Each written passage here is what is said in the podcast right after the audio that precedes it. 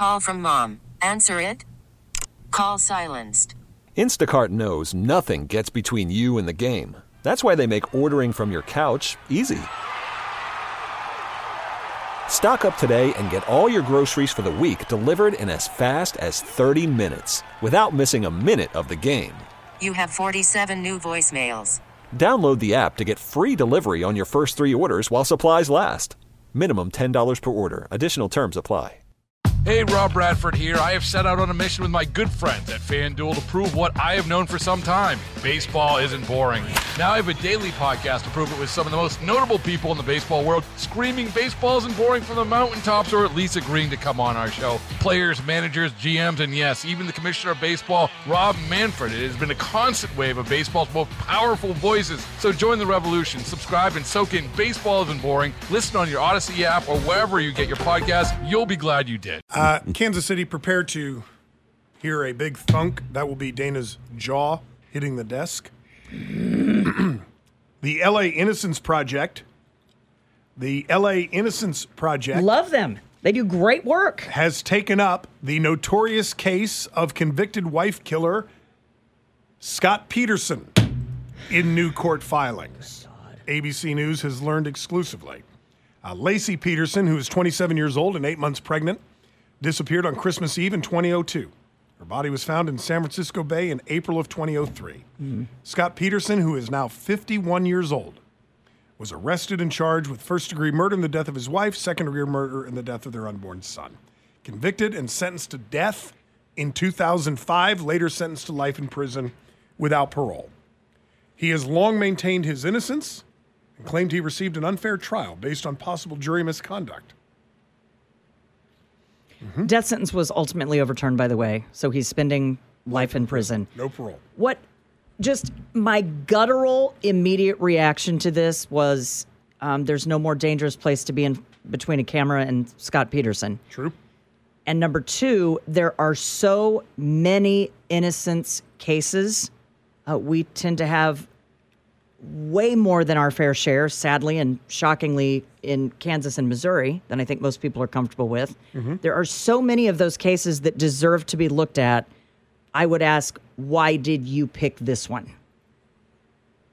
Is it possible that they know something that we don't? I, I mean, why would they take it up? Now, it's not abnormal for them to do a deep dive on these cases before publicly acknowledging that they're looking at it. And also keep in mind the text line is freaking out right now. It is a different innocence project in L A than it is here. Oh, yeah. Of yeah, course it is. And I was very clear to point out the yeah. L A, I said it twice, the L A Innocence Project. That's who's looking into this case. It is not the same Innocence Project here in Kansas City. I, I just, there are so many, um, you know, think about the dark, masked um, home invader years ago, before D N A, and then someone snitches on that guy, and then he ends up in prison for life, even though he didn't do it. But because our system is almost impossible to overturn wrongdoings, that person is waiting every single day for someone to look and test that D N A. Those are the cases we should be focusing on. Is it possible? Can we suspend disbelief for just a moment? Is it possible that twenty years ago, we all got it wrong? And that maybe Scott Peterson is innocent. I, I'm not saying he is. I remember watching that trial and thinking, oh, man, you're guilty. I, he, he was having an affair with Amber Fry, you may recall. He, yeah. I, I would be stunned if somebody else committed that crime. Stunned. Well, the L A Innocence Project has taken up the case of Scott Peterson. I would rather retry Casey Anthony, what, what, which I know we can't do. Wasn't there another Scott Peterson at roughly the same time? Uh, he was he was a former police officer. Um, I would have to go back and look. Dang it. I would have to go back and look. I do know the Peterson case. It, it's a mound of circumstantial evidence. A mound. Of circumstantial oh, evidence. Yeah. There's a couple of people on the text line. They're saying screaming that he's, he's innocent. innocent. Yeah. He is innocent. I, I, I, you know, I've always said multiple things can be true at the same time. He could be a D-bag. He could be a cheater. He could be all of those things. He could have happened to have taken the boat out for some random reason that day. All of those things can be true. And then also dot, dot, dot, something else it. could be true. You know what I'm saying? Mm-hmm. I just remember it was a mound of circumstantial evidence against him. Fitness icon Richard Simmons is distancing himself from a new biopic about his life. Did you hear about this? Starring actor and comedian Pauly Shore. In a rare social media statement, the reclusive former weight loss guru and pop culture personality denied having any part in the upcoming film about his life. Hi, everybody. He wrote on Facebook, "You may have heard they may be doing a movie about me with Pauly Shore. I have never given my permission for his movie. So don't believe everything you read." I Do you know- have to have it?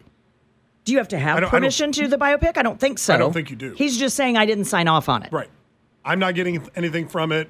I didn't participate. Can we just be honest for one moment?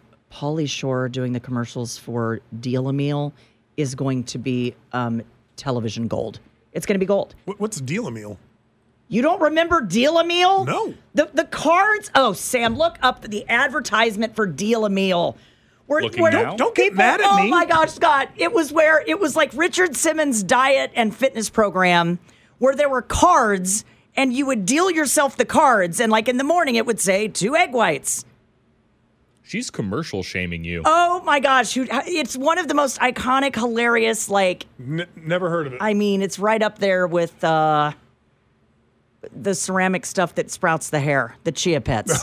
Deal and now yes. back to Deal-A-Meal with Richard Simmons. Thank you, thank you. We're back. Today we're talking about the fastest-growing weight loss program in history. In its first eight weeks, a quarter of a million people started it. What is it, people? Deal-A-Meal. That's right.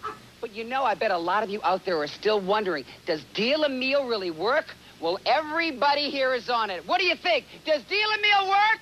Yeah! You bet it does. Now, listen, I know a lot of you are just eating too much now that the holiday seasons are here, and many of you are feeling guilty about it already. Okay. Well, I say it's time to make an early... You can actually buy an, a, an actual still-in-the-package Deal-A-Meal, pardon me, pre-owned, for sixty-four dollars and ninety-five cents on eBay right let me, now. Let me get my credit card. New Year's resolution. It's time for you to start using Deal-A-Meal, because with Deal-A-Meal, you can lose weight permanently. It's not a gimmick, and... it's easy to use. Okay. Deal-A-Meal divides the food. How, how did Pauly Shore was born to play this part? No doubt. Period. No doubt. How did Richard Simmons become a fitness guru? I was just going to ask you the exact same he, thing. He's and not and fit. do not do not forget his Jazzercise stuff with the with the sparkly oh striped shorts. Do not forget his appearances on David Letterman are comedy gold. on both comedy ends. Gold. Comedy gold. Yep. He Cards. was an win. entertainer. Enough. He was an entertainer. No. He was a comedian.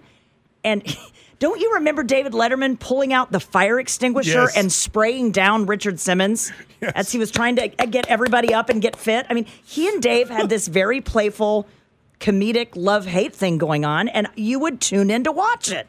Hey, Rob Bradford here. I have set out on a mission with my good friends at FanDuel to prove what I have known for some time: baseball isn't boring.